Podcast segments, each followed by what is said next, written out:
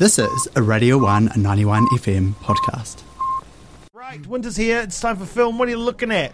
Oh, Do you want to talk about it? Uh, I, I, I mean, not really, but kind of. Um, look, sometimes a film stumbles onto my lap and, and it hits me, and, and it has such artistic and stylistic heights that I, I'm, I marvel at the human ability to create art that brings people together. Yep. But then I watched Good Mourning by director Machine Gun Kelly, and I realized all hope is lost. And frankly, maybe I just deserve my cold student flat. Maybe I deserve that draft coming through. Good Mourning. Yeah, this is your generation, dude. Th- this is my generation. This, these, these are my artists. These are my creators, and this is the art they're making to represent us. Yeah. And so Machine Gun Kelly created this film, Good Mourning, stylized with a U. And it's crafted as a stoner comedy, crafted by Machine Gun Kelly himself, written, directed, produced, with his old pump, pop punk revival, revivalist mate, uh, Mod Sun. And look, I don't want to say I hate pop punk revival, because there's some excellent artists that are adjacent to this its recent rise in popularity. Pup, Jeff Rosenstock, Pup's fantastic. Yeah, Pup's brilliant. But my god, the absolute milk toast child's first pop punk that Machine Gun Kelly creates is as close to a complete lack of originality that I think exists. But I'm a film reviewer. Look, I, I don't. right. What do I know? Stay out of my zone. So I opened my arms wide for this movie. I, I went into it expecting it to be awful, but I welcomed it to surprise me as well. Look, I like bad films. I I I appreciate um, something like uh, Step Brothers or the, the Adam Sandler, Sandler classic Click. Click, I will defend. oh, die. Click was great. Click's a fantastic film, and, and often I'd rather watch that than like a Tarkovsky film. You know, that's that's a part of existence. But but this one this one ain't it. No. This one ain't it. The film is obviously entirely scored by Machine Gun Kelly's music, and from grinding over these filtered d- guitars before the trap drums come in, it creates a feeling like no other. I could I could probably only compare it to gastrointestinal distress, but. Um, But each each time his his pop punk tunes or the spacey trap drums come in, I feel utterly di- disconnected from the actual story because it's all so utterly uninspired. and then there's there's the story itself. It's a it's a classic tale. It's a classic. Does London Ransom? Yep, that's that's his character's name, London Ransom. Cool. Yeah. Does London choose to figure out what is wrong with his with his girlfriend and mm-hmm. fix their relationship after a suspect good morning message? Or does he go into an interview with a big hotshot Hollywood director to land the role of the Batman? Look, that- knowing Is that what he's trying to do? that those are his two options for this day. and knowing his um, complete lack of prowess for writing music, I hope that his ability to write a screenplay would be, I mean, a, a funny screenplay would be, would be slightly better. And I'm not going to say I'm disappointed because that would suggest expectations higher than what I expected. However, he sunk to such 13 year old Mountain Dew Doritos and Call of Duty lows that I was astonished it's it's a complete reiteration of what Seth Rogen and James Franco make. However, not a single aspect of it carries like a hundredth of the charm of something like Pineapple Express. Yeah, yeah, yeah. And the acting is so jarringly bad, I was taken aback.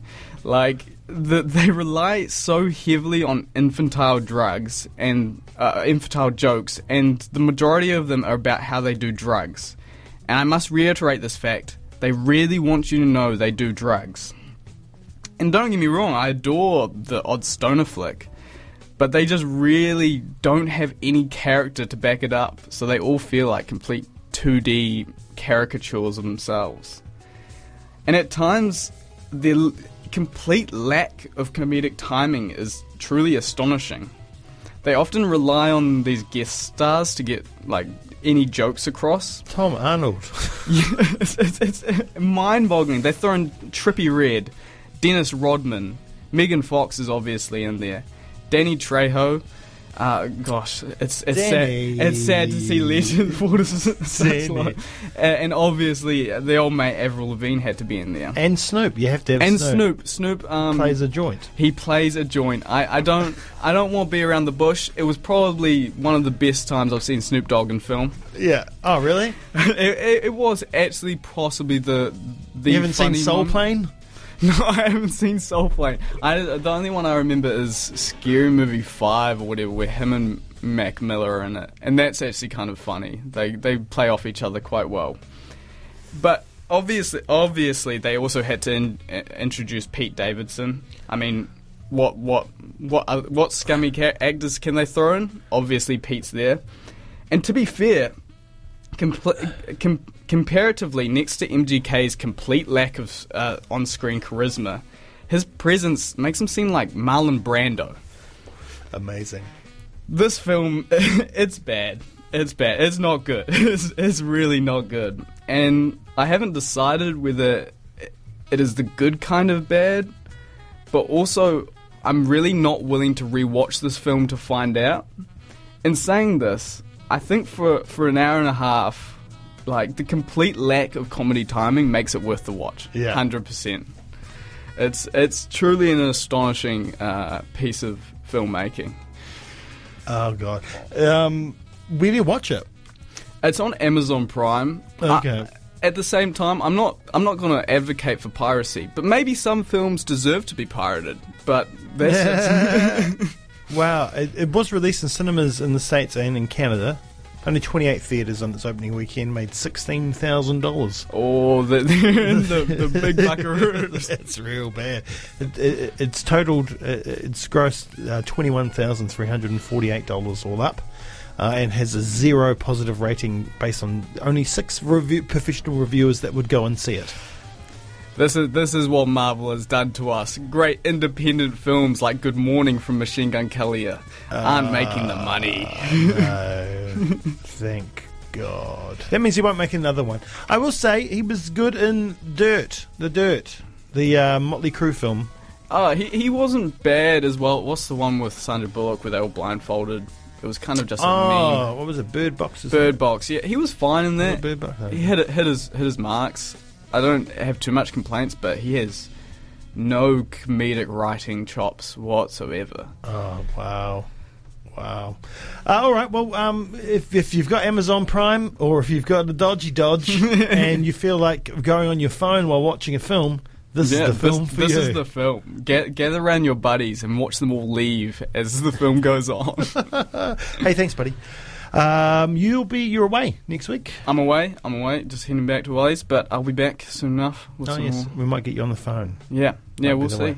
Thanks for listening to Radio 1 91 FM podcast. All of our content lives online at r1.co.nz.